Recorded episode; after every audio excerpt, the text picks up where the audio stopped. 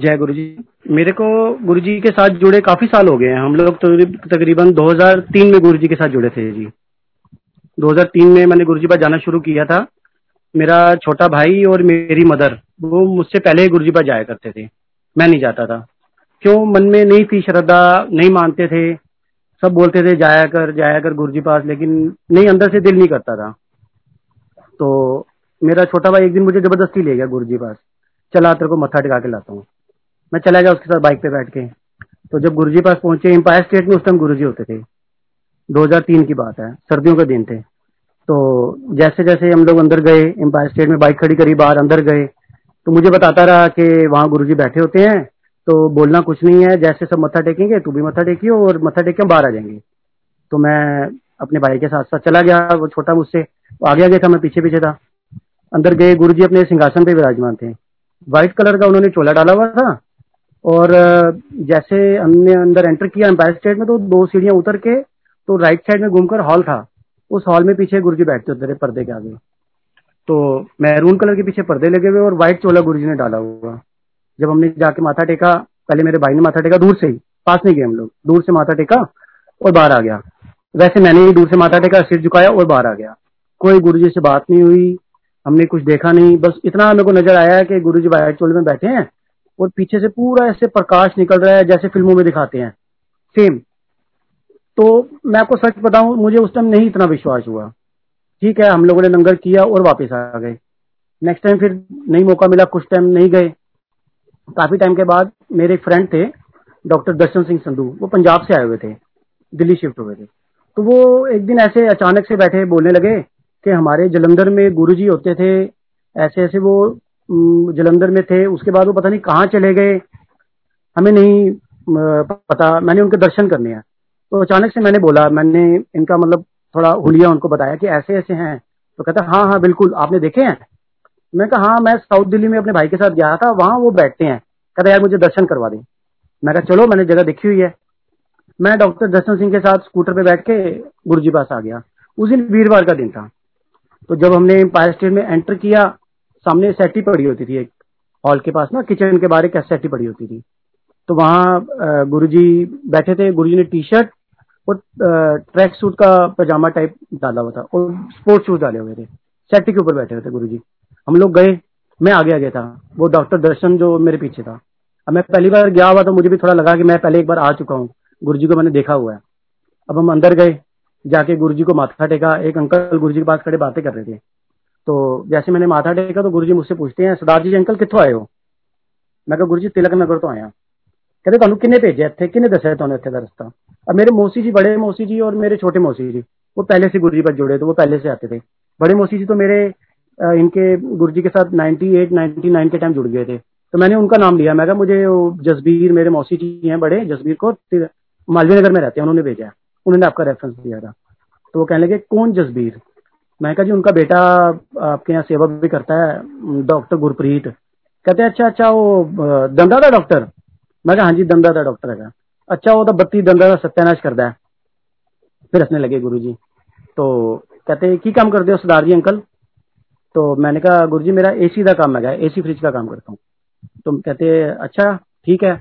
मैं माथा टेकने लगा तो साथ में जो अंकल खड़े थे ना, उनको कहते गुरु जी कि कहता एसी का काम करता काम तो है, नहीं, वेला है तो मेरे को बड़ा फील सा हुआ थोड़ा अजीब भी लगा कि गुरु जी ने मेरी इंसल्ट कर दी लेकिन मन में हुआ कि गुरु जी को कैसे पता लगा कि मेरा काम नहीं है मैं इस टाइम वेला हूँ मैं फ्री हूँ काम नहीं है मेरे पास फिर भी चलो महापुरुष उनको सब पता होता है हमने माथा टेका फिर वो डॉक्टर ने माथा टेका जैसे डॉक्टर ने माथा टेका ना तो गुरु जी तुरंत बोले कि पंजाब की संगत को तो मना किया यहाँ आने के लिए तू कैसे आ गया उसे कहते तो वो कहता गुरु जी ਤੁਹਾਨੂੰ लबदा लबदा आ गया ਤੁਸੀਂ ਤਾਂ ਸਾਨੂੰ ਛੱਡ ਆਏ ਸੀ ਜਲੰਧਰ ਅਸੀਂ ਤੁਹਾਨੂੰ ਲੱਭਦੇ ਲੱਭਦੇ ਦਿੱਲੀ ਵੀ ਪਹੁੰਚ ਗਏ ਗੁਰੂ ਜੀ ਹੱਸਣੇ ਲੱਗੇ ਫਿਰ ਮੁਝੇ ਕਹਤੇ हैं सरदार जी का ਤੁਸੀਂ ਕੀ ਨਾਮ ਦੱਸਿਆ ਕਿੱਥੋਂ ਆਏ ਹੋ ਮੈਂ ਕਿਹਾ ਤਿਲਕ ਨਗਰ ਤੋਂ ਤੁਹਾਡੇ ਉੱਥੇ ਇਲੈਕਸ਼ਨ 'ਚ ਕੌਣ ਖੜਾ ਹੋਇਆ ਕਿ ਕਿਹੜੀ ਪਾਰਟੀ ਦਾ ਜ਼ੋਰ ਹੈਗਾ ਮੈਂ ਕਿਹਾ ਗੁਰੂ ਜੀ ਭਾਰਤੀ जनता पार्टी का कहते साढ़े ਇੱਥੇ ਤਾਂ कांग्रेस का जोर है फिर सब लोग खड़े थे जो हंसने लगे गुरु जी भी हंसने लगे कहते हैं चलो बैठो कोई नहीं कर दिया थोड़ा कल्याण हम भी बैठ गए अब गुरु जी थोड़ी देर यहाँ वहां बातें करते रहे संगत आती रही माथा टेकती रही बैठते रहे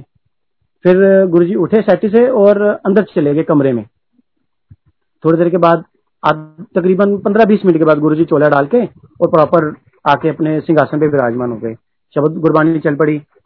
लंगर प्रसाद मिला। हमने लंगर प्रसाद लिया, चाय प्रसाद के बाद लंगर प्रसाद लिया। फिर हम लोग आगे लेने गए। जब आगे ली तो गुरु जी मुझे कहते हैं, सात वीरवार आई, तेरा काम बन जाएगा। मैं कहा, सात बचन गुरु जी हम माथा टेक के आगे लेके चले गए। तो डॉक्टर दर्शन मेरे साथ, जो मेरे साथ गया था अपने स्कूटर पे, बड़ा खुश, बहुत खुश। मुझे कहता है, हम तो सात वीरवार आई, देखी तेरा काम बनेगा। मैं कहा, वो बिल्कुल आवागा। मुझे बताते रहे, ये पंजाब में थे गुरु जी बड़ी इनकी मानता थी, ये वो सब। मैं भी सुनता रहा। हम लोग घर आ गए, मैंने घर आके बताया। मेरी मिसेज कहती है, कोई बात नहीं हर वीरवार जाएँगे। अब नेक्स्ट वीरवार हमने आना था। बड़ी कठिनाइयों का सामना किया। बड़ी मुश्किल से हमने वो सात वीरवार पूरे किए। पैसे नहीं थे जेब में, काम नहीं था। स्कूटर होता था मेरे पास, लेकिन स्कूटर में तेल डलवाने के लिए मेरे पास पैसे भी नहीं होते थे। ऐसे तैसे कर कर आके इधर से करके मैंने अगले वीरवार भी आया गुरुबा माथा टेका। कुछ नहीं बोले गुरु जी हमने माथा टेका, दर्शन किए, प्रसाद लिया, लंगर प्रसाद लिया और वापस चले गए। उससे नेक्स्ट वीरवार हमने आना था तो मेरे पास जेब में बिल्कुल पैसे नहीं थे। इतने भी नहीं थे कि मैं अपनी मतलब गाड़ी में पेट्रोल डलवा सकूँ। फिर मैंने अपने भाई को बोला। मैंने कहा, मेरे को अपनी बाइक दे दे, मेरे को गुरु जी पास जाना है। कहता, ले जा, कोई बात नहीं। मैं ले गया।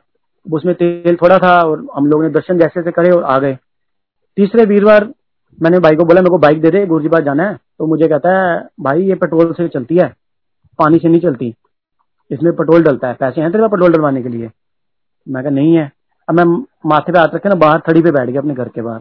मेरा पड़ोसी आया, मेरा फ्रेंड मुझे कहता है, क्या हुआ? माथे पे हाथ रख के बैठा है? मैं यार, गुरुजी पास जाना है, मेरे पास पैसे नहीं है, जेब में गाड़ी भी नहीं है। स्कूटर में तेल डलवाने के लिए पैसे नहीं है। कहता, ये मेरा स्कूटर खड़ा है, ये ले जा।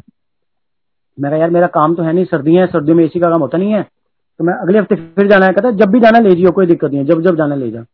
फिर मैंने नेक्स्ट जो मेरे चार वीरवार, तीन वीरवार रहते थे, वो मैंने उसके स्कूटर पे पूरे किए, उसके स्कूटर पे गया। फिर अरदास करी गुरु जी को कि गुरु जी अब तो मेरे को पाँच, छह वीरवार हो गए आते हुए, मेरा काम बना दो।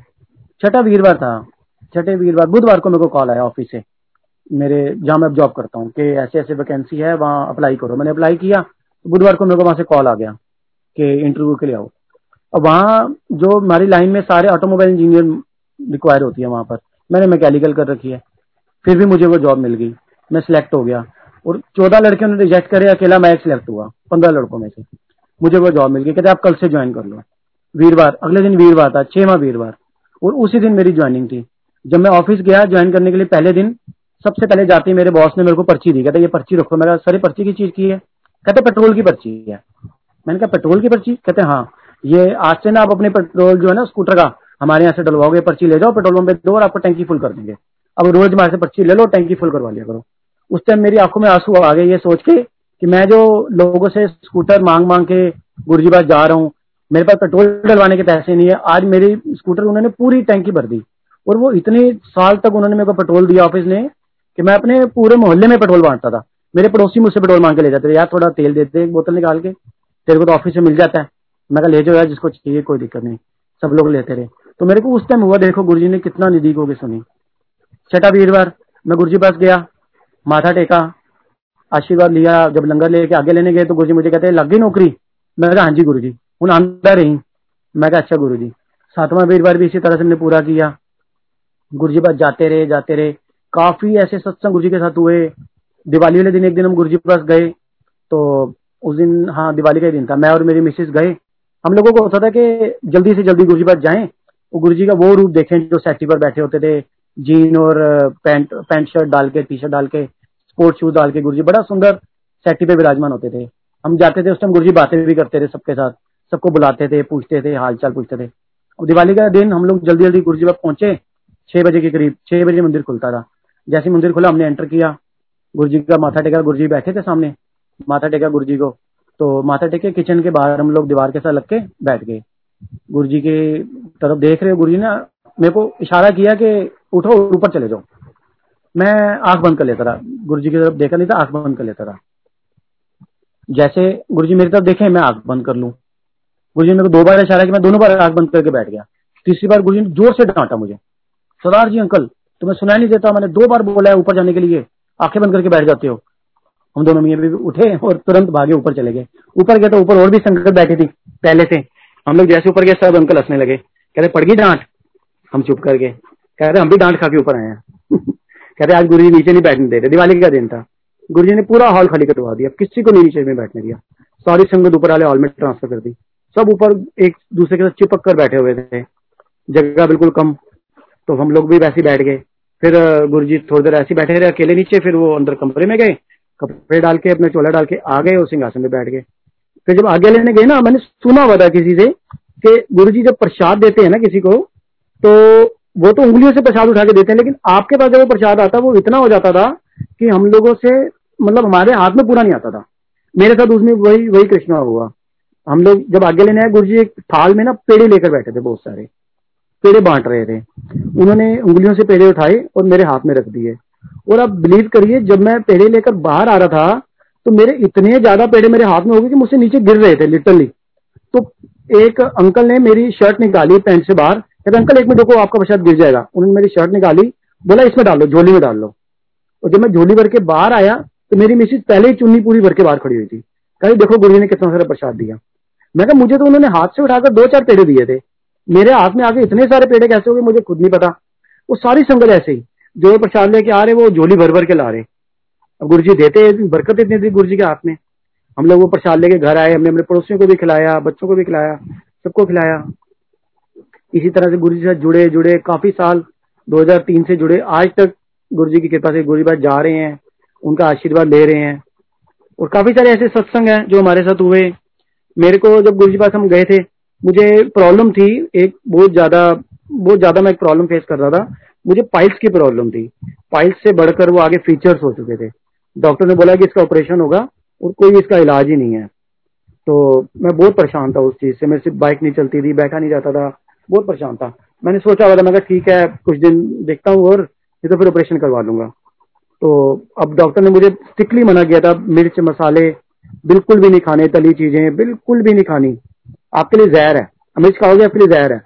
अब उन दिनों गुरुजी पास जो लंगर मिलता था वो इतना स्पाइसी होता था इतना ज़्यादा स्पाइसी होता था कि जो खाता था ना, उसकी आँखों में पानी आता था। और इतनी मिर्चों वाला लंगर। अब एक दिन का मुझे, मैं आपको सत्संग शेयर करता हूँ। एक दिन वहाँ गुरु जी पास लंगर ले रहे तो हम लोग चार जने एक थाली शेयर करते थे गुरु जी करवाते थे। गुरु जी के सामने बैठे थे हम। मेरी पीठ थी गुरु जी की तरफ़। हम लोग चार जने लंगर ले रहे, उस दिन प्रसादे दो दो प्रसादे, प्लस लाल मिर्चों की चटनी। और बहुत तिखी, बहुत तेज। अब हम लोग वो शेयर कर रहे हैं, आपस में हमने दो दो दो दो रोटी प्रसाद। शेयर किया, चटनी भी शेयर कर ली, सब कुछ शेयर कर लिया। जब लंगर ऑलमोस्ट फिनिश होने वाला था ना तो सिंगला अंकल एक सेवादार थे, पुराने सेवादार होते थे। वो आए, दो रोटी प्रसाद, उसके ऊपर काफ़ी सारी मिर्चों की चटनी रेड मिर्चों की चटनी, लाल मिर्चों की। वो दे के मेरे हाथ में, मुझे कंधे से बुलाया, मेरे हाथ में देके चले गए। मुझे कहते, अंकल, ये लो, ये प्रसाद खाओ। मैं कहा, अंकल, हमने तो खा ली रोटी प्रसाद। कहते, नहीं, ये गुरुजी ने भेजा, आपके लिए। मेरे हाथ में रख के चले गए। तो मैंने कहा, चल, हम चार लोग हैं आधी आधी रोटी शेयर कर लेंगे आधा आधा रोटी प्रसाद सब बांट लेंगे और थोड़ी थोड़ी चटनी ले लेंगे। अब मैंने बाकी अंकल को ऑफ़र किया, मैं अंकल ये रोटी शेयर कर लेते हैं। वो कहते हैं, नहीं नहीं, ये आपके लिए भेजे है गुरु ने, आपकी ब्लैसिंग है, आप खाओगे। दोनों रोटी प्रसाद आप खाओगे, सारी चटनी भी। मैंने पीछे मुड़ के गुरु जी की तरफ़ देखा। गुरु जी ने मुझे हाथ से इशारा किया कि खा ले। मैं खा गया। दोनों रोटी प्रसाद भी और सारी चटनी खा गया। और मैंने वहाँ से जब आज्ञा ली, बाहर आया, फिर मैंने अपनी मिसिस को बताया मैं कहा, देख मिसिज मेरी अलग दूसरी जगह लंगर करी उसको नहीं पता था। मैं बाहर आया, मैंने मिसिस बताया मैं गुरु ने मेरे को ना दो प्रसादे अलग से दिए और इतनी सारी चटनी दी और नीरी मिर्चों की चटनी। तो मिसिज कहते, आपने खा ली? मैं कहा हाँ मैंने खा ली। गुरु ने बोला, मना तो ना करता था। खा ली? तो कहते, अब। मैं कहा, अब यार, मैं क्या कर सकता हूँ? मुझे तो खुद नहीं पता, मुझे तो प्रॉब्लम हो जाएगी। अब इतना लंबा सफ़र करके वापस जाना हम लोग तिलक नगर रहते हैं। हमारे घर से एम्पायर से तकरीबन तकरीबन तीस किलोमीटर है। तो मैं कभी तीस किलोमीटर दूर जाना है स्कूटर पे तो मुझे प्रॉब्लम बढ़ जाएगी रास्ते में। चल देखते हैं, कोई नहीं। ऑपरेशन तो बोले हुआ डॉक्टर ने, करवाना तो है ही, देखते हैं। मैं वहाँ से तीस किलोमीटर स्कूटर चला के अपने घर तक आया। आके घर को, घर पे सो गया। कोई प्रॉब्लम मुझे रास्ते में नहीं हुई। सुबह कोई प्रॉब्लम नहीं हुई। ना कोई पेन ना कोई चुभन, ना कोई जलन, कुछ नहीं। मैं डॉक्टर पास गया। डॉक्टर मुझे कहता है, आप कैसी तबीयत है? मैं कहा, बेटर है, मेरे को कुछ प्रॉब्लम नहीं है। मैंने डॉक्टर को नहीं बताया कि मैंने ऐसे ऐसे कल मिर्चों की चटनी वगैरह खाई है या रोटी प्रसाद में मिर्चें होती हैं, मैं ऐसे ऐसे गोली बार जाते मैंने कुछ भी शेयर नहीं किया। डॉक्टर कहते चेक करवाओ। उन्होंने चेकअप किया कहते आपके तो फीचर्स है ही नहीं। जो फीचर्स इतने डेंजर चीज़ होती है, अगर किसी को पता हो इतनी बड़ी खतरनाक बीमारी है वो। कहते आपके तो है ही नहीं फीचर्स देखा, मेरी दवाइयों का असर। मैंने कहा हाँ जी नहीं डॉक्टर साहब, आपकी दवाइयों का असर, कोई बात नहीं। मुझे तो पता ना, कौन से डॉक्टर की दवाई मुझे असर करी है। हमारे डॉक्टर एक ही हैं, जो सारे डॉक्टरों की डॉक्टरी फेल करते हैं। गुरु जी कहते थे उस टाइम देखा, कर दी ना, डॉक्टर ने डॉक्टरी फेल। तो हम, मेरे को उस टाइम पे गुरु जी पे बहुत ज़्यादा दृढ़ विश्वास हुआ देखो गुरु जी ने कैसा मेडिकल मेरे साथ किया। फिर एक सत्संग मैं और शेयर करता हूँ आपके साथ। मेरी मिसिस के कान में ना छेद था, पर्दे में। कान बहता रहता था। शादी से पहले का था। शादी के बाद भी प्रॉब्लम थी, चलती रही। जिसके कान में छेद हो, वो बिना ऑपरेशन के तो ठीक होता नहीं, दवाइयों से हमने काफ़ी दवाइयाँ ली। कोई असर नहीं हुआ।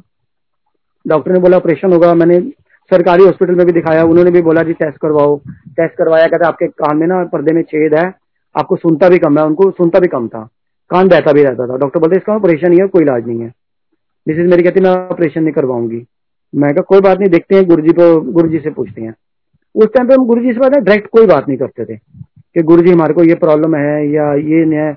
कोई अगर कुछ पूछता भी था ना गुरु जी एक ही बात बोलते थे, लंगर खा, सब ठीक हो जाएगा, लंगर खा, सब ठीक हो जाएगा। और कुछ नहीं गुरु जी बोलते थे। अब हम गुरु जी पास गए।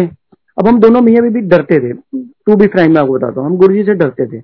गुरु जी के साथ आग से आग मिला के बात नहीं करते थे। ना गुरु जी से कुछ पूछते थे। खुद ही गुरु जी बुला के कभी उन्होंने मेरे से कुछ पूछा कभी बात करी या कुछ मुझे बोला या कभी डांटा तो किया नहीं तो मैंने सामने से गुरु जी से कभी कुछ नहीं पूछा। तो अपने मन में गुरु जी को अरदास करी मेरी मिसिज ने कि मेरे कान में छेद है डॉक्टर बोले ऑपरेशन करवाना है। आपने इनकी पाइल्स की प्रॉब्लम इतनी इनकी इतनी भयंकर प्रॉब्लम ठीक कर दी तो ये तो कान तो कुछ भी नहीं है, छोटी सी बीमारी है। मेरा कान भी ठीक कर दो। उस टाइम ही गुरु जी ने इसको जवाब दिया, कान में आके बोले, जैसे इसको सुनाई दिया संगत में बैठे हुए, कि सरसों का तेल पाया कर, तेरा कान ठीक हो जाएगा। चार दिन सरसों का तेल पा सिर्फ़। अब, ये मुझे रास्ते में बोलती है कि गुरुजी ने मुझे जवाब दिया। मैं क्या बोले? कहते हैं कि कान नीचे ना सरसों का तेल पा, तेरा कान ठीक हो जाएगा, चार दिन पाना है। मैं कहा, डाल फिर। कहते हाँ घर जाके पाऊँगी। मैं कहा, बिल्कुल पाई। कहते हाँ हाँ घर पावांगी जाके। अब हम घर आए। चार दिन सरसों का तेल डाला, दो दो बूंदे या चार चार बूंदे। में कोई दवाई नहीं डाली। ना कोई दवाई ली, ना कोई टेस्ट करवाया। अब वो दिन 2004-2005 की बात है, और आज 2021 आ गया कान बिल्कुल ठीक, ना वो बहता है, प्रॉपर सुनाई देता है। ना कभी कान में दर्द हुआ, ना कान में कभी कोई प्रॉब्लम हुई। बिल्कुल भी कोई प्रॉब्लम नहीं हुई। बिल्कुल ठीक कर दिया गुरु जी ने। अब एक सत्संग में आपको शेयर करता हूँ। 2002 का मेरे बेटे का बर्थ है 2002 नवंबर का। 2003 में हम गुरुजी पास जुड़े। तकरीबन एक साल का था जब हम गुरुजी पास जाते थे, छोटा था, इसको साथ ही लेके जाते थे। बहुत शरारती था।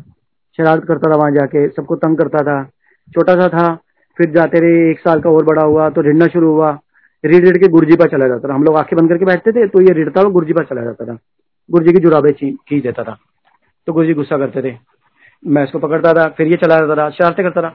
गुरुजी ने मुझे बुलाकर बोला अनुला लेके आया कर, बड़ा शरारती है मैं कहा, ठीक है गुरु जी छोटा है ज़बरदस्ती आ जाता है। कहते नहीं नहीं अनुना लेके आया कर। मैं कहा, ठीक है गुरु जी फिर हम दो तीन हफ़्ते, चार हफ़्ते गए, इसको नहीं लेके गए। तो गुरु जी ने मुझे बुलाए, एक दिन बुलाया, मुझे कहते, मुंडा नहीं आंदा तेरा नाल? मैं कहा गुरु जी तुम मना किया ले आया कर यार, ले आया कर उन्होंने भी। मैं कहा, ठीक है गुरु जी अगली बार ले आवागा। तब से मैं जब भी गुरु जी पास जाता था, ये हमेशा मेरे साथ जाता था चाहे हम स्कूटर पे जाएँ, चाहे बारिश हो, चाहे हम बाइक पे जाएँ, लटक जाता था नहीं, मैं टैंकी में बैठ के चला जाऊँगा, लेकिन जाऊँगा ज़रूर गुरु जी पास। ये तब से गुरु जी के साथ जुड़ा, तब से गुरु जी पास आता है, ज़बरदस्ती आता है। नहीं, मैं जाऊँगा ही जाऊँगा।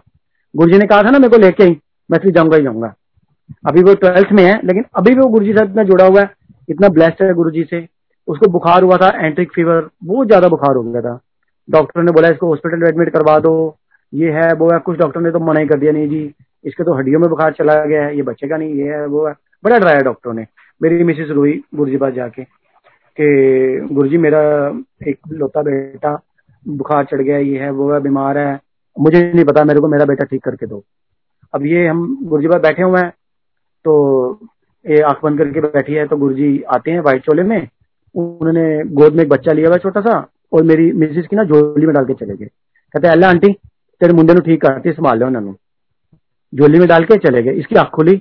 मुझे कहती हाँ जी, दिल पे तो बिल्कुल ठीक हो जाएगा। मैं कैसे? कहते गुरु जी ने ठीक कर दिया गुरु जी ने मेरी झोली में ना डाल दिया। मुझे कह दिया, संभाल अपने बेटे को। मैं कहा, देख गुरु जी की महिमा हो जाएगी। बिल्कुल ठीक हो जाएगा। उसी दिन रात से गुरु जी की कृपा से बेटे का बुखार उतरना शुरू हो गया। इंप्रूवमेंट होनी शुरू हो गई। ना हमने उसको हॉस्पिटल एडमिट करवाया, ना हमने उसको कोई ज़्यादा मेडिसिन दिलवाई, कुछ नहीं करवाया। खुद ही ठीक हो गया। बिल्कुल गुरु जी की कृपा से आज बिल्कुल ठीक है। गुरु जी की ब्लेसिंग पूरी फैमिली के साथ, पूरे परिवार के साथ जुड़ी रही। अब एक बार गुरु नानक बर्थडे था, गुरु नानक बर्थडे था, बड़े मंदिर में प्रोग्राम था। उस टाइम पे जो प्रोग्राम बड़े मंदिर में होते थे, वो मंदिर के अंदर ही किए जाते थे। ज़्यादा संगत नहीं थी, थोड़ी संगत थी तो अंदर ही सब निपट जाते थे। कॉफ़ी प्रसाद मिलता था और खाने का कुछ प्रसाद होता था बालूशाही वगैरह। फिर लंगर प्रसाद अंदर गुरु जी के सामने संगत बैठ के करती थी और आज्ञा लेके बाहर आ जाते थे। नानक बर्थडे था छोड़ चुके थे। गुरु जी उस टाइम पर छोला छोड़ चुके थे। गुरु जी का समाधि भी बनी थी, समाधि पे कुछ चोले डाल रखे थे इन लोगों ने। तो उस टाइम गुरु नानक बर्थडे वाले दिन हम लोग गुरु जी पास गए तो उस दिन वहाँ उन्होंने डिसाइड किया कि आज यहाँ सामूहिक सामूहिक आरती की जाएगी। सामूहिक आरती के लिए उन्होंने कुछ दीवे डिस्ट्रीब्यूट किए थे दिए बड़े बड़े दिए थे, उसके अंदर छोटे छोटे मोम के दिए पड़े थे। तो उन्होंने कहा था कि सारी संगत ये दिए लेके अंदर जाएगी और अपने अपने स्थान पर बैठकर आरती करेगी अपने अपने दिए जलाकर और सब मिलकर आरती करेंगे गुरु जी की।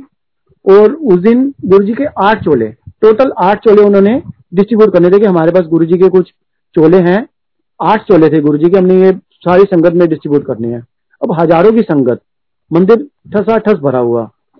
हज़ारों उन्होंने दिए बांटे। और हमने सोचा, इतने हज़ार संगत के बाद दिए हैं सब पे नंबर लिखे हुए थे। तो अब हमें कहा चोला मिलेगा, मेरी मिसेज कहती है गुरु जी की अरदास करके कहती है गुरु जी आपकी तो इतनी अमीर संगत है, इतने बड़े बड़े लोग आपके साथ जुड़े हुए हैं, हम तो इतने गरीब हैं। हमें भी चोला दे दो, या हमें चोला नहीं दोगे आप हम गरीब हैं इसलिए। मैंने इसके बोला काम में धीरे मैं कहा, नहीं, ऐसी बात नहीं है। गुरु जी की नज़र में अमीर गरीब कोई नहीं है। देखो, अगर गुरु जी की मर्ज़ी तो हमें भी चोला मिलेगा। अब जब हम अंदर गए थे ना तो हमको दिए मिले, सब बड़ों को एक ही दिया दे रहे थे। मेरा बेटा कहता, अंकल, मुझे भी दो।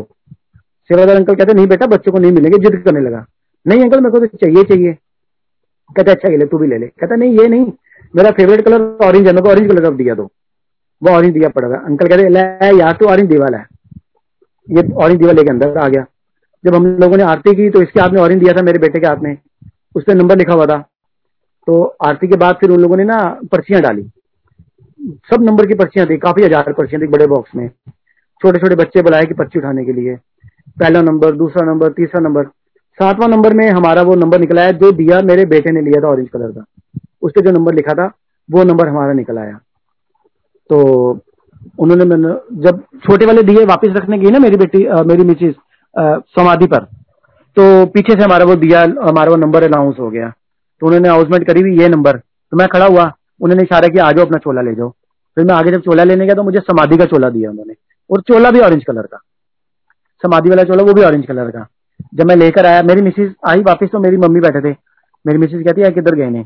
मम्मी कहते साडा नंबर निकला है चोले का तुम चोला मिलेगा चोला लेन गया है। जब मैं वापस आया तो मेरा बेटा कहता, देखा, मेरे दिए में आपका नंबर निकला ना, और चोला भी ऑरेंज कलर का मिला। मैंने कहा था ना, मेरा फेवरेट कलर ऑरेंज है। हमें ऑरेंज कलर का चोला मिला। और एक दिन पहले, मेरी मिसिज को रात को ड्रीम में आके गुरुजी कहते हैं, मेरी मिसिस उठी तो गुरुजी घर में मारे खड़े हैं, और ऑरेंज कपड़े डाल के खड़े हैं। मेरी मिसिस को कहते हैं, ले, आ गया मैं तेरे घर, खुशी हूँ? तू कहनी, मेरे घर नहीं आते मेरे घर नहीं आते आ गया मैं तेरे घर, मैं तेरे घर ही जाऊँगा तेरे नाल। वो भी ऑरेंज कपड़े में। और जब चोला मिला अगले दिन, वो भी ऑरेंज कलर का। मेरी मिसिज रो पड़ी वहाँ पर। कि देखो, गुरुजी ने मैं अपना सपना बिल्कुल सच कर दिया। हमारे घर आ गए। वो भी ऑरेंज चोले में। और चोला भी ऑरेंज कलर का। भी है मेरे पास। हम उसी की पूजा करते हैं, दिया जलाते हैं। उसी को गुरु जी की तरह पूछते हैं। हमारा घर भी गुरु जी ने ब्लेस किया। हमारे फर्श के ऊपर ओम। बिल्कुल क्लियर ओम काफ़ी बड़ा बन गया। दिवाली वाले दिन। मेरे बेटे ने वो भी मेरे बेटे ने देखा। सारी ब्लेसिंग मेरे बेटे पे ऊपर है गुरु जी की। मेरे बेटे ने देखा। कि पापा पापा, जल्दी आओ, देखो ये क्या हो रहा है पत्थर पे। हमने देखा ब्लैक कलर का ना, जैसे चीटियाँ चलती है ना ब्लैक कलर की, इस टाइप की चीटियाँ टाइप कुछ चल रहा। है देखो देखो, चीटियाँ जैसे बाहर आ रही है, पत्थर में से कुछ निकल रहा है। देखते देखते वो इतना बड़ा ओम बन गया। हमारे आँखों के सामने हम चारों जनों ने देखा, मैंने, मेरी मिसेज मेरे बेटे, मेरी बेटी, हम चारों ने देखा। ओम बन गया। अभी भी हमारे फर्श के ऊपर है। लोग आते हैं, दर्शन करते हैं, हम सत्संग करते हैं। पिछले संडे में हमने सत्संग किया, संगत आई, बहुत अच्छा लगा। उन्होंने भी दर्शन किए, उन्होंने बताया। तो इसी तरह के छोटे छोटे काफ़ी सारे सत्संग हैं। मेरी मिसिस की भतीजी मेरे साले की बेटी दिल्ली में थी हमारे पास ही थी। वो लोग नहीं मानते थे गुरु जी को। अमरीश शखा हुआ सारे सिख परिवार से हैं वो नहीं मानते थे। मेरी उनकी मेरे साले की बेटी उसको कोई प्रॉब्लम थी उसको दर्द होता था पेट में। बहुत तेज दर्द होता था बहुत ज़्यादा। इतना लिटरली दर्द होता था कि वो बेहोश हो जाती थी दर्द के मारे। डायग्नोज नहीं हो पा रहा था। काफ़ी डायग्नोज किया आ, हम लोगों ने। काफ़ी टेस्ट वगैरह करवाए, लेकिन कहीं कोई रिज़ल्ट नहीं निकला। डॉक्टर यही बोलते थे, पता नहीं लग रहा क्या बीमारी है, पता नहीं लग रहा क्या बीमारी है। हम लोग भी परेशान हो गए। फिर मैंने उसको अपने साले को फ़ोन किया। मैं कहा, वीरे, इसको तुम वापस बुला लो, ये इसका ना, नहीं, ठीक नहीं है लड़की। कहते कोई बात नहीं, वापस बुला लेते हैं। वापस लुधियाना चलेगी ठीक नहीं थी, हम लोगों ने वापस भेजी, उसको दर्द रहता था, बेहोश हो जाती थी, तड़पती थी मछली की तरह, दर्द के मारे। तो ऐसी एक दिन गुरुजी ने किसी और आंटी के ड्रीम में आके उनको बोला कि रानी आंटी रानी आंटी को आप चंगर में से काफी लोग जानते होंगे रानी गुलाटी मेरे मौसी जी हैं मेरे मौसा जी हैं गुलाटी अंकल बिट्टू सुखदेव सिंह गुलाटी वो हमारे से पहले गुरु जी से जुड़े हुए हैं तो उनको उनके किसी संगत की ड्रीम में आके गुरु जी ने बोला कि रानी आंटी नु कहो कि उन्होंने ਜਿਹੜੇ रिश्तेदार लुधियाने रहते ना उन्होंने जी कुड़ी बीमार है उसका ऐसे ऐसे उपाय करें वो ठीक हो जाएगी तो मेरे को दीदी का फोन आया मेरी मौसी जी का फोन आया कि रजी तुम्हारे लुधियाना में जो रिश्तेदार है कोई बीमार है, क्या? मैं कहा, नहीं दीदी, कोई बीमार नहीं है। कहते, नहीं, कोई ना, कोई बीमार है। मैं कहा, आपको किसने बोला? है कहते, मेरे को किसी आंटी का फ़ोन आया है कि रानी आंटी के जो रिश्तेदार लुधियाना रहते हैं ना, उनकी लड़की बीमार है। उनको बोलो, मंदिर आए, लोटा ब्लेस करवा के ले जाए, उसका जल पिए चालीस दिन, वो ठीक हो जाएगी। मैंने फिर दीदी को बोला, मैं कहा हाँ दीदी, गिफ्टी बीमार है। वीरे की लड़की है ना, बड़ी वाली, वो बीमार है। कहते, क्या हुआ उसको? मैं कहा, पता नहीं उसको क्या हुआ, उसको दर्द होता है और इतना ज़्यादा, लिटरली दर्द होता है कि मतलब वो बेहोश हो जाती है। कहते, प्रॉब्लम क्या है? पथरी पुथरी तो नहीं है? मैं कहा पता नहीं दीदी पथरी वगैरह कुछ भी नहीं आया सारे टेस्ट करवा लिए डायग्नोज नहीं हो पा रहा कहते कोई बात नहीं उसको दिल्ली बुलाओ उसको बोले मंदिर मत्था टेके और लोटा ब्लेस करवाए अपना मंदिर से और उसका जल पिए वो ठीक हो जाएगी फिर मैंने मैसेज पास किया वहां लुधियाना अपने साले को मैं कहा वीरे ऐसे ऐसे भेजो गुरु जी बस वो मानते नहीं है उन्होंने नहीं बिलीव किया कहते नहीं नहीं असि नहीं ਮੰਨਦੇ चीजा मैं कहा वीरे मनन की केड़ी गल है तुम करी भेजो सी गल करके देखो करके तो देखो पाए कोई मुश्किल थोड़ी ना क्या दिक्कत है वो नहीं माने। अब कुछ टाइम के बाद मेरी मिसेज गई लुधियाना। उनकी जो छोटी बेटी है ना, वो थोड़ा थोड़ा मानती थी। उसको एक दो बार ड्रीम में दर्शन दिए गुरु जी ने। वो कहने लगी मेरी मिसेज को कि, दीदी, आपके वहाँ मंदिर में ऐसे ऐसे मंदिर के ऊपर छत पे उस टाइम गुरु जी की ना मंदिर की गुरु जी की कोई फ़ोटो या कोई भी सोशल मीडिया पे किसी भी जगह पर नहीं होती थी। लोगों को नहीं पता था कि यहाँ गुरु जी हैं या मंदिर है। मंदिर की ऐसी मतलब मंदिर ऐसा है देखने में, किसी को नहीं पता था। उसने मेरी मिसिस को बोला कि, दीदी वहाँ मंदिर पे ऊपर शिवलिंग बना हुआ है छत पे बहुत बड़ा। मेरी मिसी कहती हाँ तेरे को कैसे पता? कहती, मेरे को ड्रीम में दिखाई देता है ऐसा मंदिर एक। कहती ड्रीम में तेरे मंदिर दिखाई देता तो चल, मैं तेरे दर्शन करा आती हूँ। कहती, पापा मना करते हैं, पापा नहीं जाने देते। कहते, कुछ नहीं होता, चल। कहते, चलो, मैं ना ऐसा करती हूँ उसका छोट, भाई था छोटा बिन्नी वो और हम दोनों आएँगे और चलेंगे मंदिर दर्शन करके आएँगे। मेरी मिसी कहती हाँ ठीक है, चलेंगे। तो ये गुरु जी के चोला छोड़ देने के बाद की बात है। तो वो ऐसे तैयार हो गए आने के लिए तो बड़ी बड़ी बेटी को भी तैयार कर लिया, क्योंकि उसको तो गुरु ने पहले इन्वाइट किया था कि आओ, लोटा ब्लेस करवाओ और ले जाओ। तो छोटी बहन कहती है कि मैं लोटा बस करवा लेती हूँ, इसकी जगह उसकी तबियत भी ठीक नहीं है। डॉक्टर ने भी मना किया सफ़र करने के लिए। वो दोनों बहन भाई आए, हम लोग मंदिर लेके गए, उन्होंने मंदिर देखा। मंदिर देख के कहने की सेम यही मंदिर तो मैंने ख्वाब में दो तीन बार देखा है। मेरे को ख्वाब में नज़र आता है कि मेरे को यहाँ जाना है, मेरे को दर्शन करने हैं। अब उसको हम लेके गए, दोनों बहन भाई हमारे साथ गए। वहाँ पे उन लोगों ने लंगर भी शेयर किया। अमृत छका हुआ था दोनों ने कृपान डाली हुई है। जूठा नहीं खाते एक दूसरे का। फिर भी उन्होंने लंगर शेयर किया। आपस में हमने लंगर शेयर किया। तो वहाँ से फिर हमने लोटा ब्रश करवाया। वो लोटा लेके लुधियाना गई। और वहाँ जाके गुरु जी का जाप करके लोटे से उसको चालीस दिन तक जल पिलाया, लड़की को, बड़ी को, गिफ्टी को। वो बिल्कुल ठीक हो गई। वो दिन और आज का दिन, उसको दोबारा दर्द नहीं होगा। शादी भी हो गई है, बच्चे भी हो गए हैं। दोनों बहनें शादी हो गई हैं। बच्चे भी हो गए दोनों के। लेकिन दोबारा उसको वो दर्द नहीं उठा। वो जो उस टाइम पे दर्द होता था। गुरु ने इतना ब्लेस किया उसको। बिल्कुल ठीक कर दिया। और और एक सत्संग आपको मैं शेयर करता हूँ। हम लोग, जब गुरु जी जाते थे स्कूटर पे, काफ़ी ठंड होती थी, गर्मी होती थी, कभी बरसात है, कुछ है, कई बार हम भीगते हुए पहुँचते थे, एक दफ़ा तो इतना ज़्यादा भीग गए, मेरा बेटा साथ था। बारिश इतनी ज़्यादा, हम रस्ते में मेरी मिसी ने जो सूट डाला हुआ था, उसका कलर भी निकल गया, उसकी बॉडी पे लग गया। हम लोग गए, लेकिन अंदर मत्था नहीं देखा बाहर से मत्था देखा तो मेरी मिसेज ने अरदास करी कि गुरु जी देखो हम किस कंडीशन में आपके पास आए हैं। बिल्कुल भीगते हुए। मेरे सारा कलर भी निकल गया। हालत देखो हम लोगों की। हमें भी कार दे दो। हम भी कार पे आया करें आपके पास। गरीब पैसे नहीं होते थे, ठीक है, कार मांगी। मांग तो ली, लेकिन आएगी कहाँ से? चलो कोई बात नहीं। गुरु जी से अरदास करी कि कार दे दो। आप विश्वास करिए अंकल जी, अगले हफ़्ते हम लोग कार लेके गुरु जी पास गए। एक हफ़्ते के अंदर गुरु जी ने हमें कार दी। और कैसे पेमेंट आई? कहाँ से बनी वो कार? हमें नहीं पता। हमारे पास कार आई और जब कार आई, तब मुझे चलानी भी नहीं आती थी। उसी कार से मैंने चलानी सीखी। अगले हफ़्ते वही कार लेकर हम गुरुजी पास गए। माथा टेका ब्लेस करवाई, आ गए। धीरे धीरे गुरुजी ने दूसरी कार दी। उसको भी चलाई, फिर तीसरी कार दी। जब तीसरी कार दी, मैंने उस टाइम मेरा दिल नहीं था पुरानी कार लेने का। फिर भी मैंने ली। मुझे किसी ने मना किया कि गुरुजी ना जूठी गुरुजी सेकंड हैंड गाड़ी के खिलाफ थे। सेकंड हैंड गाड़ी मत लिया करो, नहीं लिया करो। मैंने ले ली सेकेंड हैंड गाड़ी। हम लोग गुरुजी पास आए। उस टाइम गुरुजी ने चोला छोड़ दिया था। पहला महासमाधि दिवस था दुगरी सारी बसें जा रही थी। उस टाइम ये था कि सारे अपनी अपनी गाड़ी लेके मंदिर आएँगे, मंदिर में अपनी गाड़ियाँ खड़ी करके बस में बैठ के डुगरी जाएँगे। रात को वापस आके अपनी अपनी गाड़ी उठाओ और अपने अपने घर जाओ। हम लोग गाड़ी लेकर गुरुजी पास आए। सुबह सुबह, काफ़ी अर्ली मॉर्निंग चार बजे के करीब। हम लोगों ने गाड़ी वहाँ पार्क करी वैगनार होती थी ब्लू कलर की। मैंने वहाँ गाड़ी पार्क करी हम लोग बस में बैठे और गुरुजी पास डुगरी चले गए। महासमाधि दिवस मनाया, वापसी आ गए और रात को जब तीन बजे तकरीबन दो बजे के करीब हम लोग पहुँचे मंदिर। तो मैंने अपनी गाड़ी उठाई और हम लोग सब लोग, हमारे परिवार, मेरी मम्मी भी साथ थे। मम्मी सी ना उस टाइम मम्मी भी साथ थे। तो हम लोग अपना घर वापस आने लगे। तो अचानक से मेरे बेटे की निगाह पड़ी डैशबोर्ड के ऊपर। कहता पापा, यहाँ गुरु जी की फ़ोटो थी, वो कहाँ गई? मेरी गाड़ी के डैशबोर्ड पे गुरु जी की एक प्लास्टिक की फ़ोटो हमने लगा रखी थी। एक बाबा जी की फ़ोटो भी लगाई हुई थी। कुछ ऑडियो कैसेट भी पड़ी थी, वो भी प्लास्टिक की हैं। लेकिन वो कोई भी चीज़ प्लास्टिक की, जो गुरु जी की फ़ोटो प्लास्टिक की थी, बाकी भी सब चीज़ें प्लास्टिक की थी, वो कुछ भी चीज़ मेल्ट नहीं हुई। एक गुरु जी की फ़ोटो अकेली, उस गाड़ी में से पूरी तरह से मेल्ट होगी वो लिक्विड बन गई। बिल्कुल लिटरली पानी बन गई। मेरा बेटा कहता है यहाँ गुरु जी की फ़ोटो थी वो कहाँ चली गई? मैंने भी अचानक निगाह पड़ी मेरे को गुरु जी की फ़ोटो कहाँ गई? हमने यहाँ वहाँ नीचे देखा कि गिरना गई हो। फिर मेरी मिसिस ने डैशबोर्ड पर हाथ लगाया, कहती, पानी पानी क्या कहा है लिक्विड सा मेल्टेड बिल्कुल प्लास्टिक लिक्विड तो मैंने कहा, ये क्या हो गया? ये क्या चमत्कार हो गया? फ़ोटो मेल्ट हो गई, जबकि और प्लास्टिक पड़ा है कैसेट पड़ी है ऑडियो बाबा जी की फ़ोटो पड़ी है। वो नहीं मेल्ट हुई। गुरु जी की फ़ोटो अकेले क्यों मेल्ट हुई? हम लोग बड़े हैरान हुए, बड़े परेशान हुए कि ये क्या हो गया है, कौन सा कोतक कर दिया गुरु जी ने?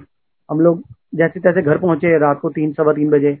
मैं आके सो गया, रात को ड्रीम में आए गुरु जी। मुझे कहते हैं मैं ना आज तो तेरी गड्डी छोड़ती। मैं तेरी गड्डी नहीं बैठांगा। अब मैं गुरु जी से पूछ रहा हूँ, क्यों गुरु जी कहते, तेन मना किया था, झूठी गड्डी नहीं लेनी। नवी गड्डी लै। मैं मेरे को क्या पैसे है नवी गड्डी देनी तो पैसे दो। मैं ऐसे बोला, लिटरली, अभी भी हम गुरु जी साथ ऐसे ही बात करते हैं, हमारे साथ गुरु जी ऐसी बात करते हैं, लड़के एक दूसरे के साथ। मैं कहा, पैसे दो फिर नवी गड्डी लेनी तो मेरे को पैसे है कहते, तू हाँ तो बाहर आ जाएगी गड्डी, झूठी गड्डी नहीं चलानी। मैं, ठीक है गुरु जी वो दिन, उसके बाद मैंने महीना, डेढ़ महीना गुरु जी नहीं गया। गाड़ी चलाई ही नहीं मैंने गुरु जी पर लेके नहीं गया। मैं कहा रेडनी मैं उन्हें गड्डी नहीं चलावांगा। मैंने मिसिस को बोला। वो कहते हैं, क्यों? मैं कहा गुरु जी कहते मैं गड्डी छोड़ती है। मैं तेरी गड्डी नहीं बैठा गुरु जी मैंने गड्डी नहीं बैठने गया तो मैं गड्डी नहीं चलावांगा। मैंने अपने यहाँ वहाँ सब डीलरों को बोल दिया मैंने गाड़ी बेचनी है। एक डीलर से सौदा हुआ, मैंने गाड़ी बेची डाउन पेमेंट शोरूम पे करी लोन करवाया और नई गाड़ी शोरूम से निकलवा ली। वो रेड कलर की गाड़ी मुझे गुरु ने दिखाई ड्रीम में रेड कलर की गाड़ी ने मैंने रेड कलर की ही गाड़ी ली। तो हम लोग फिर 2010 में मैंने वो गाड़ी ली थी। तो अभी तक वो गाड़ी मेरे पास है और बहुत अच्छी गुरु जी की कृपा से चल रही है। उसके बाद उसके बाद एक बार मैं सत्संग करवाना था मैंने घर पे। गुरु जी के बर्थडे होता है सात जुलाई को तो मेरा कोशिश होती है कि गुरु जी के बर्थडे के आसपास सत्संग करवाऊं। मैंने इस बार सोचा था कि मतलब ये भी बात कोई तकरीबन पाँच छह साल पहले की है। मैंने सोचा था कि एक बड़ा सत्संग करवाऊँगा इस बार। गली में पूरे टेंट लगा के ना बड़ा, और दरबार बाहर लगाऊँगा। बाहर टेंट लगवा के ना बड़े पंडाल लगाऊँगा पूरा, और वहाँ गुरु जी का दरबार सजाऊँगा। मेरी मिसेज कहती हाँ हाँ कोई बात नहीं, पैसे तो पड़े हैं, बड़ा सत्संग करते हैं इस बार मैं ठीक है। हम लोगों ने डिसाइड किया और सो गए। रात को ड्रीम में आए गुरु जी मुझे कहते हैं कि, तू मैं घर के बाहर बिठाएगा? मैं हाँ जी गुरु जी कहते, तेरे घर के पता तेन छे छे गटर है मैं गटर के उत्ते गटर के बिठाएगा? मैं क्या गुरु जी की गल कर रहे हो? छे गटर कितने है कहते, गिनी है तू, गिनी पहला सवेरे उठ के। मैं अच्छा मैं सवेरे उठ के गिंदा फिर गल करा मैं सुबह उठा उठ के उठते सर मैंने मिसेज बोला मैं रेनी अपने घर के बाद छे गटर है कहती नहीं मैं गुरु जी कह रहे थे कहते ਤੁਹਾਨੂੰ ਕਦੋਂ ਕਿਹਾ ਮੈਂ ਕਿਹਾ ਰਾਤੀ ਗੁਰੂ ਜੀ ਖਵਾ ਵੀ ਜਾਏ ਕਹਿੰਦੇ ਕਿ तेरे घर के बाद छह छह गटर ने मैं गटरा उत्ते बिठाएंगा कहते आओ गिनते हैं चलो आओ हम लोग फटाफट उठ के अर्ली मॉर्निंग बाहर गए और हमने गिनती की है एक दो तीन चार दो उधर दो इधर मैं तो पूरे छह गटर हैं हम लोगों को अभी तक नहीं पता था इतने साल से हम लोग तीस साल से रह रहे हैं कि हमारे घर के बाद छह छह गटर है, दो इधर है, दो उधर है, दो दो साइड पे बने हुए हैं। मैं ये तो छह गटर है पूरे। मैं कहा, मैं नहीं बैठा था, मैंने कानों का लगाया। मैं कहा, ना, बिल्कुल नहीं। सिंहासन घर के अंदर लगाएँगे, बाहर टेंट लगा के खुद बैठ जाएँगे, लेकिन गुरु जी को बाहर नहीं बिठाना। अंदर बिठाएँगे घर के। फिर हम सत्संग करते रहे हैं, अंदर ही गुरु जी का सिंहासन लगाते रहे हैं। पिछले संडे भी हमने किया घर पे सत्संग। अंदर ही सिंहासन लगाया गुरु जी का बहुत सुंदर सिंहासन लगाया। गुरु जी की संगत की कृपा से गुरु जी की संगत के सेवादार आए, बहुत अच्छी सेवा की, बहुत अच्छा सत्संग किया उन्होंने। बहुत मज़ा आया। और काफ़ी सारे सत्संग छोटे, मोटे, बड़े। अब मेरे मौसी जी छोटे जो हैं दीदी बोलते हैं उनको। तो हम लोग मेरे मौसी जी गुरुजी पास जब पहली बार गए थे, छोटे मौसी जी तो गुरु जी ने जब माथा टेका तो गुरु जी ने उनको बोला कि, आंटी, अगली बार आओ ना, सुखदेव नाल लेके आई। अब गुरु जी को कैसे पता कि उनके हस्बैंड का नाम सुखदेव है? उस टाइम उनको कमर में प्रॉब्लम थी, कमर में दर्द रहता था उनको। तो अब दीदी ने बाहर आके बड़े मौसी जी थे हमारे उनको पूछा, दीदी गुरु जी ने किमें पता लगे कि उन्होंने नाम सुखदेव है? तुम दसिया कहते नहीं मैं नहीं दसिया गुरु जी ने सब पता होता है। तो अगली बार बिट्टू नाल लेके आई। फिर अगली बार हमारे गुलाटी अंकल को साथ लेके आए। माथा टेका गुरु जी का आशीर्वाद लिया। कमर में दर्द होती थी। वो प्रॉब्लम बिल्कुल ठीक कर दी गुरु जी ने। दीदी की प्रॉब्लम बिल्कुल ठीक करी। अभी अभी फ़िलहाल थोड़े टाइम पहले वो कैंसर से जूझ रहे थे। उन्होंने कैंसर से भी निकाला है, ठीक किया है। अभी बिल्कुल ठीक है वो गुरु जी की कृपा से। और और कौन कौन से सत्संग? छोटे मोटे काफ़ी सत्संग होते रहे गुरु जी के पास हम लोग जाते हैं। गुरु जी से बात करी, काफ़ी हमने गुरु जी के हाथ से प्रसाद खाया। गुरु जी से हमने डांट भी खाई एक दो बार। गलतियाँ करी। जैसे बताया कि दिवाली वाले दिन हम लोग आँख बंद कर लेते थे गुरु जी को देख के। गुरु जी ने डांटा भी आँख बंद कर लेते हो? तुम्हें पता नहीं है, मैं तुम्हें दो बार बोल रहा हूँ, ऊपर जाओ। ऊपर चले गए। और लास्ट जब गुरु जी ने 2007 में चोला छोड़ा, वीरवार वाले दिन उस दिन मैं गुरु जी पास गया, माथा टेका। उस टाइम गुरु जी चोला छोड़ने से एक हफ़्ता पहले की बात है सॉरी एक हफ़्ता पहले। मैं माथा टेका वीरवार जब आगे लेने गए तो गुरु जी ने मुझे बुलाया, सरदार जी, अंकल इधर आओ। मैं मैं कहा हाँ जी गुरु जी अंकल तुम अगो शनिवार आया करो। मैं क्या सत बचन गुरु जी शनिवार आ जाऊँगा। ठीक है, अब मैं माथा लेके, टेके बाहर आ रहा, चार सीढ़ियाँ चढ़ के ऊपर आया बाहर जाने के लिए। गुरु जी ने दोबारा आवाज़ मारी, सरदार जी, अंकल, मैं खड़ा हो गया मैं हाँ जी, अंकल। हाँ जी गुरु जी कहते, शनिवार आना आपको तो ठीक है? मैं अच्छा गुरु जी वीरवार नहीं आना। मैं अच्छा गुरु जी मैं आ गया, अब वापिस आ गया उससे अगले वीरवार गुरु जी ने चोला छोड़ दिया। अगले वीरवार हमें फ़ोन आया सुबह, इकतीस मई 2007 फ़ोन आया मंदिर से, हमारे, मेरे मासी की छोटी, बड़ी बेटी का। गुरु जी की तबीयत ठीक नहीं है गुरु जी को एम्स ले गए हैं। तो आप लोग ना एम्स पहुंचो गुरु जी की तबीयत खराब है। मैंने फटाफट गाड़ी निकाली एम्स जाने के लिए तो तुरंत फ़ोन आ गया वापस, उसी का, सिल्की का। कि भैया गुरु जी ने तो चोला छोड़ दिया गुरु जी चले गए हम सबको छोड़ के। हम लोग लिटरली रोने लगे। फिर, जैसे तैसे अपने आप को संभाला, गाड़ी तैयार करी गुरु जी पास निकले तो मेरे उसका डॉक्टर गुरप्रीत, जो मेरे बड़े मास्टर जी का बेटा है, वो भी गुरु जी की सेवा कमेटी में है सेवादारों में। उसका फ़ोन आ गया, कि रज्जी कहाँ पर है? मैं कहा, बबलू, मैं आ रहा हूँ, एम्स आ रहा हूँ गुरु जी के पास। कहते, नहीं, यहाँ मत बहुत जाम लग गया, मंदिर पहुंचो। मंदिर सफ़ाई करो। उसे मंदिर में ना कंस्ट्रक्शन का काम चल रहा था। मंदिर पहुंचो मंदिर में साफ़ सफ़ाई कराओ फटाफट जाके। गुरु जी को हमने वहाँ लेके आना है। फिर हम लोगों ने फटाफट गाड़ी मोड़ी और मंदिर की तरफ़ निकल गए। वहाँ जाके साफ़ सफ़ाई कराई, फिर गुरु जी का पार्थिव शरीर लेकर आए। वहाँ हम लोगों ने मथा टेका, सत्संग किया, दर्शन करके फिर हम लोग वापिस आ गए। फिर वहाँ अगले दिन गुरु जी का संस्कार हुआ और वहीं पर ही गुरु जी की समाधि बना दी। फिर उससे अगले वीरवार, उससे अगले वीरवार हमें पता चला कि 40 दिन तक लगातार एम्पायर स्टेट में सत्संग चलेगा, लगातार चलेगा। तो संघर्ष अनुरोध है कि वहाँ पहुँचे, बड़ी से बड़ी संख्या में। तो हम लोग भी, हम लोगों ने भाई, रजनी, हमने ना ऑफ़िस से वीरवार की छुट्टी ले रखी है, वीरवार ही जाया करेंगे। रजनी कहती हाँ ठीक है, वीरवार ही जाएँगे मेरी आंटी कहते तो हम लोग वीरवार को निकले घर से गुरुजीबाद जाने के लिए। लेकिन जब गुरु जी ने चोला छोड़ने से पहले मुझे मना किया था कि वीरवार नहीं आना, शनिवार आना लेकिन फिर भी हम ना शुक्रे, ना समझ गुरु जी की बात का नादर करके फिर हम वीरवार को चले गए। घर से निकले, घर से निकले तो धूप इतनी तेज अंधेरिया मोड़ तक पहुँचे तो बारिश इतनी कि जैसे बारिश आज ही आ जाए और इतना पानी पानी खड़ा हो गया अंधेरिया मोड़ पे कि पूरी पूरी कार ही डूब जाए अंदर। हम लोग पहुँच ही नहीं पाए, वापिस आ गए। अगले, उससे अगले वीरवार फिर तैयार हुए। चलो जी गुरु जी पास जाना है। तैयार होकर चले गए। लेकिन वहाँ निकलने की जगह कहीं और पहुँच गए।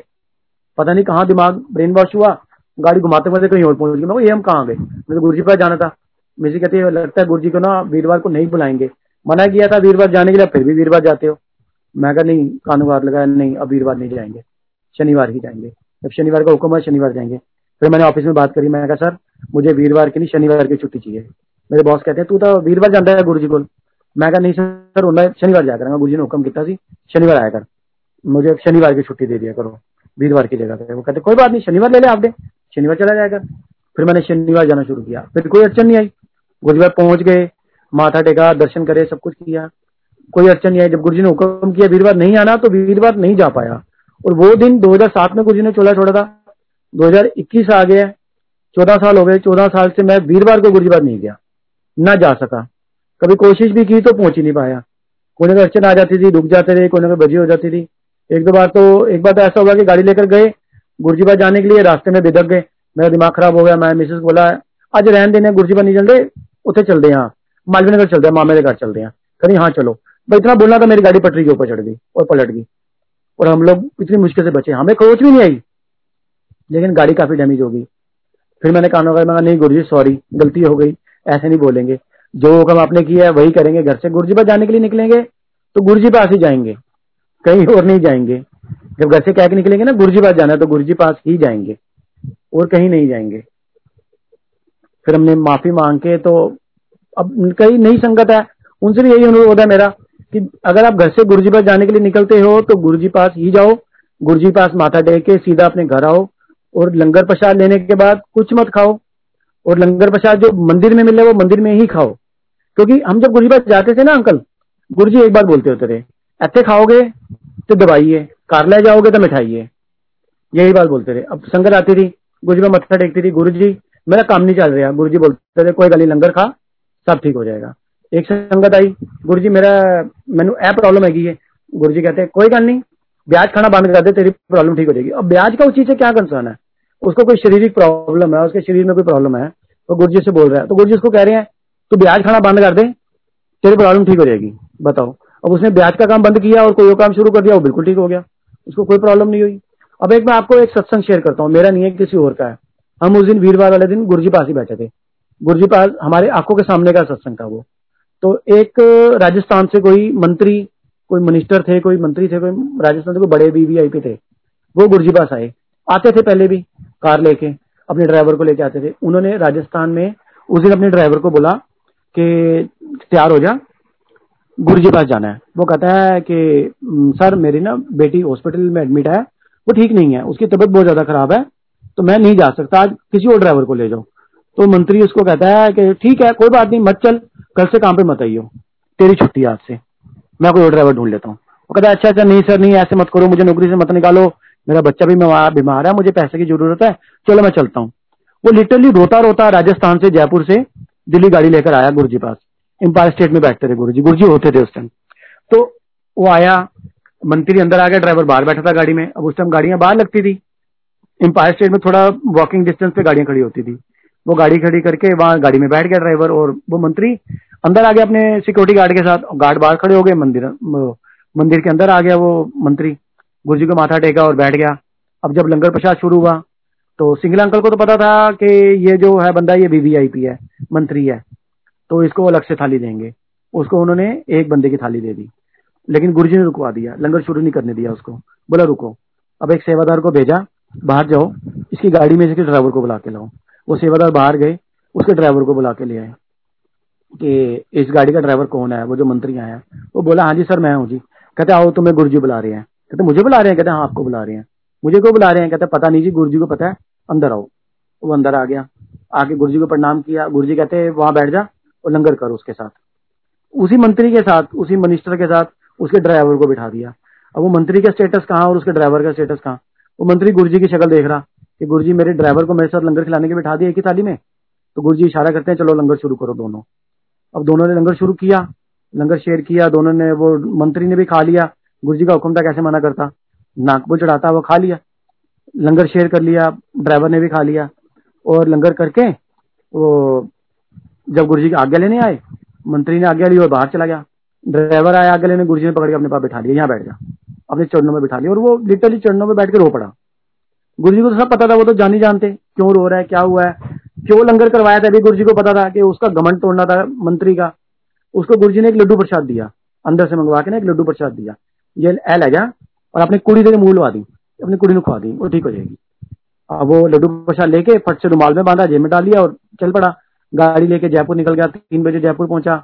ड्राइवर ने मंत्री को उतारा, उसके घर पे गाड़ी खड़ी करी। अपनी बाइक उठाई और हॉस्पिटल चला गया। हॉस्पिटल गया, अपनी मिसेज को पूछता है कि बेटी की तबीयत कैसी है? कहता है मिसेज कहती है अभी ऐसी है जी तबीयत अभी डॉक्टर कोई जवाब नहीं दे रहे। डॉक्टर कुछ नहीं बोल रहे। तो कहता है, कोई बात नहीं, मेरे को आईसीयू अंदर जाना है। कहते जाने नहीं देंगे। कहते आप कोशिश करते हैं। दोनों मियाँ भी गए आईसीयू के अंदर गार्ड ने नहीं रोका, कुछ नहीं बोला। अंदर चले गए, अंदर दो नर्स बैठी हैं। नर्स के सामने उन्होंने, नर्स को बोला, इसका वेंटिलेटर उतारो, मुँह से मांस उतारो, हमने इसको प्रसाद खिलाना है। अब नर्स किसी को प्रसाद खिलाने देती है आईसीयू के अंदर। फिर भी उन्होंने उसका मुँह से मांस उतारा। उसने वो लड्डू प्रसाद, हल्का सा चुटकी भर बच्चे के मुँह में डाला, उसके होता पर लगाया और मांस वापस लगा दिया, बाहर आके बैठ गए। सुबह डॉक्टर राउंड पे आते हैं अर्ली मॉर्निंग राउंड पे आए, उन्होंने चेक किया कि लड़की की तबीयत तो स्टेबल है, ठीक हो रही है। आप विश्वास करिए संगत जी, आठ बजे तक वो लड़की आईसीयू से बाहर आ गई। उन्होंने उसको आईसीयू से बाहर निकाल दिया, लड़की बिल्कुल ठीक हो गई। बाद में शिफ्ट कर दिया दो दिन के बाद लड़की को हॉस्पिटल से छुट्टी भी मिल गई। लड़की बिल्कुल ठीक हो गई। अब वो मंदिर दोबारा आया, मंदिर गुरुजी पास ड्राइवर स्पेशली आया, शुक्राना करने गुरु जी का। और जैसे अंदर घुसा तो गुरु जी कहते, क्यों? कहते ना डॉक्टर की डॉक्टरी फेल कुड़ी ठीक है ना तेरी उन कहते हाँ जी गुरु जी मेरी कुड़ी बिल्कुल ठीक है, थोड़ी कृपा ना माथा टेका, रो पड़ा गुरु जी का शुक्राना किया. तो गुरु जी ने कहा, कोई गल नहीं आंदा नहीं कहकर गुरु जी ने उसको वापस भेजा। वो बड़ा बड़ा उसने शुक्राना किया। फिर बाद में उसने अपना सत्संग गुरु जी के पास शेयर भी किया पब्लिक के अंदर, के मेरे साथ ऐसे ऐसे गुरु जी ने किया था। हाँ उस टाइम गुरु जी लिटरली संगत में से किसी को उठा के ना सत्संग शेयर करने के लिए बोलते रहे। आप सत्संग शेयर करो, आप सत्संग शेयर करो। फिर और एक बार एक बार वो सत्संग बताता हूँ आपको, एक छोटा सा सत्संग है।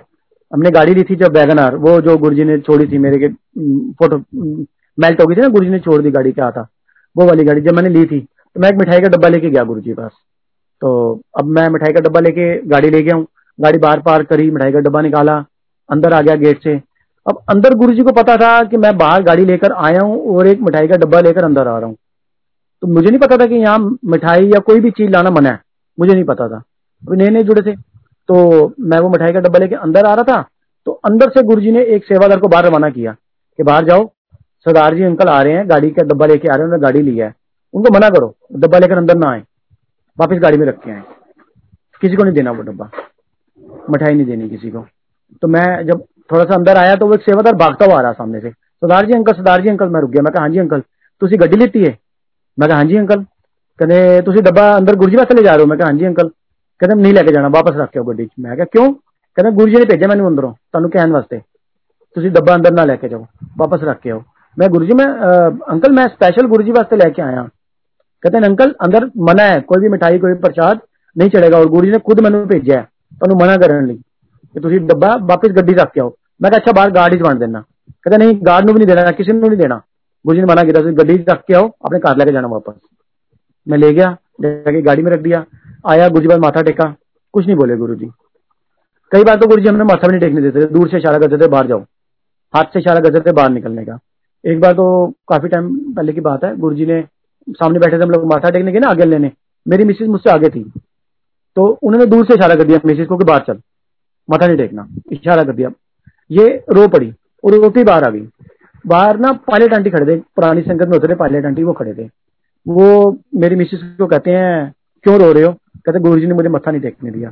कहते गुरु जी की बात का बुरा मत मानो। गुरु जी ने आपको नहीं बोला कि बाहर चलो। गुरु जी ने आपके अंदर की बुराइयों को, आपके अंदर की जो नेगेटिविटी है, उनको बोला कि बाहर जाओ। आपके अंदर जो बुराइयाँ हैं, जो गलत चीज़ है गुरु जी उनको बोलते हैं कि बाहर जाओ, पीछे जाओ। आपको नहीं बोलते। हमको संगत को लगता है कि हमारी बेइज्जती कर दी, हमें डांट दिया, हमें बोल दिया। लेकिन नहीं गुरु जी हमारी बुराइयों को बोलते हैं कि आप बाहर जाओ, आपने अंदर नहीं आना। फिर हमको समझ आया कि ठीक है गुरु जी जो हमें बोलते हैं वो हमारी भलाई के लिए बोलते हैं। हम तो ये चीज़ मानते हैं, अंकल, के गुरु जी साथ जुड़े हैं ना, अगर हमारे को कांटा भी चुप जाता है, हमारे को एक्सीडेंट हो जाता है, चोट भी लग जाती है ना, हम उसमें भी गुरु जी का शुक्र करते हैं। शुक्र है गुरु जी कि आपने हमारे को इतने में बचा लिया। क्या पता हमारा ज़्यादा लिखा हुआ था, थोड़े में आपने बचा लिया। अभी भी, आज की डेट में भी गुरु जी से हम कोई भी चीज़ मांगे, कोई भी चीज़ बात करें गुरु जी हमारे को तुरंत उसका जवाब देते हैं, उसका हल देते हैं। गुरु जी नाराज़ भी बहुत जल्दी हो जाते हैं हमारे से। फिर हमें उसका बता भी देते हैं मैं किस बात पे नाराज़ हूँ, क्या हुआ है, क्या वजह है। तुमने ये चीज़ नहीं करी। अब हमने गुरु जी का चोला रखा हुआ मंदिर के अंदर। हम हर हफ़्ते सफ़ाई करते हैं। गुरु जी का चोला चेंज करते हैं, रुमाला, लाते हैं, रुमाला डाल के, दूसरा चोला डाल के साफ़ करके डालते हैं। एक हफ़्ता ना करें तो गुरु जी नाराज़ हो जाते हैं, ख्वाब में आके हमें बताएँगे। तुमने इस बार सफ़ाई नहीं करी, चोला चेंज नहीं किया, फिर हम लोग माफ़ी मांगे, चोला चेंज करते हैं। लिटरली गुरु जी हर एक चीज़ का जवाब हैंड टू हैंड देते हैं। कुछ भी मांग लो। हम गुरु जी से आज भी कुछ भी बात करते हैं, मैं बाइक चलाता हूँ, जाता हूँ ना, घर से निकलता हूँ तो गुरु जी के साथ गुरु जी का जाप करता जाता हूँ। गुरु जी से बात करता जाता हूँ गुरु जी ये हो गया गुरु जी वैसे हो गया, ऐसे हो गया, फिर जवाब मिलता है तुरंत। तो ऐसे मत किया करना, ये मत, ये काम मत किया कर जब तेरे को ये चीज़ से प्रॉब्लम होती है तो। फिर तुरंत जवाब मिलता है अच्छा हाँ ये काम करने से मेरे को इस चीज़ में प्रॉब्लम होगी, नहीं करना, मना कर देते हैं। अब पीछे एक हमारे पड़ोस में एक आंटी है नए आए हैं। वो भी गुरुजी को मानते हैं। वो हमारी गाड़ी खड़ी है, वहाँ गुरुजी लिखा हुआ है। वो मोहल्ले में ढूंढते रहे गाड़ी किसकी है। गुरुजी की संगत का कौन है यहाँ रहता है। लोहड़ी लोहड़ी वाले दिन वो हमको मिल गए। ये आपकी गाड़ी है मैं हाँ जी, हमारी गाड़ी है जी। जय गुरु जी जय गुरु जी हमें गुरु जी पर ले चलो। मैं कहा, आंटी, देखो, हम खुद काफ़ी टाइम से नहीं गए। कोविड का टाइम है, मंदिर बंद है तो लंगर प्रसाद मिलता नहीं है, पैक करके दे देते हैं। तो कुछ मतलब अपने आप को सेटिस्फेक्शन सा नहीं होता जाके। हम घर ही सत्संग कर लेते हैं। कहते हमें भी बुला लिया करो। मैं आ जाया करो, घर पे सत्संग शेयर करो करो हमारे साथ। आ जाते हैं। फिर वो हमारे पीछे पड़े रहे मंदिर ले जाओ, मंदिर ले जाओ। मैंने पीछे बोली दिया। मैं आंटी, मेरे को पैसे नहीं है गड्डी तेल लगता पाँच सौ रुपए का। कहते मैं पैसे दे देंगे तेल पाने में मैं ठीक है तो उसी पैसे दे दो, फिर मैं चलता, मैं पास बनवा लेना। मैंने बिट्टू अंकल को बोल के पास अरेंज करवाए। तो अब मैं घर से निकला हूँ। बातें करते जा रहा हूँ गुरु जी के साथ। गुरु जी आज मंदिर आना है। का साल हो गया थोड़े को आए थोड़े मंदिर आ रहे हैं आशीर्वाद नाल। तो मुझे गुरु जी कहते हैं, तेल तो तू लोगों को लेके आ रहे हैं, मेरे मंदिर आ रहे हैं। तेल क्यों उन्होंने ले रहे हैं? मैं क्या मेरे को पैसे है? तुम दे दो पैसे। नहीं लेंदा उन्होंने को। कहते देख लिया मैं तेन पैसे दे देंगे, पक्का फिर उन्होंने पैसे ना ली मैं कहा हाँ हाँ बिल्कुल नहीं लांगा पैसे तुम दे दो मैंने पैसे, तेल तो मैं को नहीं लांगा। उसी टाइम मेरे को अपने, मेरा इंश्योरेंस का काम भी है, गाड़ी का इंश्योरेंस करता हूँ ना, उसी टाइम फ़ोन आ गया। ये अंकल, ये गाड़ी की इंश्योरेंस कर दो, मैं ठीक है जी, कर देता हूँ। दूसरा फ़ोन आ गया, गाड़ी की इंश्योरेंस कर दो, कर देता हूँ। करते करते गुरु ने मेरे को तुरंत उसी टाइम खड़े पैर आठ सौ रुपए दे दिए, पाँच मिनट के अंदर अंदर। ऑनलाइन इंश्योरेंस होती है, ऑनलाइन पेमेंट होती है, ऑनलाइन ही पैसे आ जाते हैं। पाँच मिनट में आठ सौ रुपए गुरु जी ने मेरे को दे दिए। अल्लाह देते नहीं पेट्रोल दे पैसे। आंटी को ना ली हूँ। मैं अच्छा गुरु जी नहीं लाऊँगा। मैं हफ़्ता घर आया तैयार हुए, हम लोग गुरु जी बात आंटी मुझे पैसे निकाल के दे। मैं आंटी नहीं लेने। कहते, नहीं नहीं, तुम मेरी सो, मैं मैं कसम को मत दो। मैं कसमों पर विश्वास नहीं रखता। मैं पैसे नहीं लूँगा, मुझे गुरु जी ने मना किया। कहते, झूठ बोल रहे हो। मैं आंटी, मैं झूठ नहीं बोलता। मैं जा रहा था काम पे, हरिनगर केस करने जा रहा था। तो मेरे को गुरु जी रस्ते में, मेरे से गुरु जी से बात हुई है। कहते, ऐसे थोड़ा होता है। मैं क्या ऐसे ही होता है। आप करके देख लो गुरु जी से बात। ऐसा ही होगा। आप गुरु जी से बात करोगे, तुरंत जवाब मिलेगा।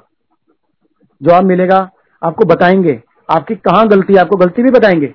और वो गलती कैसे सुधारनी, ये भी बताएँगे। उसी टाइम अपनी संगत का हाथ नहीं छोड़ते बिल्कुल भी। उन्होंने गुरु जी ने बोला ना, एक परिवार है तो एक परिवार बना के चलते हैं। जब हम गुरु जी जाते थे गुरु जी के बडिंग मुँह से कहे हुए अल्फाज थे। किसी ने गुरु जी से पूछा गुरु जी चार चार बंदे क्यों लंगर खवाते हो? कहने क्यों है फिर? एक तो फैमिली है एक तो परिवार है सारा। कौन छोटा है, कौन बड़ा है? कौन शेड्यूल कास्ट है, कौन ऊँची जात का है, कोई नहीं पता, कोई ब्राह्मण है, कोई सिख है, हम सिख परिवार से हैं, कोई बात नहीं, हम सात लंगर छक रहे हैं सारे बैठ के, मेरे इन लॉज मेरे ससुराल वाले, आज गुरुजी भाई इतना ज़्यादा विश्वास करते हैं, इतना ज़्यादा मानते हैं, मेरे साले का बेटा लुधियाना मंदिर कमेटी के अंदर मेंबर है, वहाँ की सेवादारों की कमेटी में सेवादार है, सेवा करता है, सत्संग करता है, डुगरी जाता है, डुगरी में भी उसकी सेवा लगती है अमृत छका हुआ कृपान डाली है, फिर भी लंगर शेयर करता है संगत के साथ, जब एक परिवार ही बन गया तो एक काय का बहम रह गया। जब परिवार बना दिया। अब गुरु जी पास संगत आती थी। अमृत छका हुआ है, किसी ने व्रत रखा हुआ है। अब एक आंटी ने व्रत रखा हुआ था, नवरात्रों के दिन थे। गुरु जी लंगर दिया, वो उसने लंगर की थाली को माथा टेकर उठ गई गुरु जी ने बुलाया, दर आंटी कि लंगर क्यों नहीं खा रही? गुरु जी मेरा व्रत है कहना कोई व्रत नहीं होता। व्रत रखना, भुखे रहना सब कुछ हो। जाता कोई नहीं, व्रत वुत होंगे चलो, लंगर खाओ।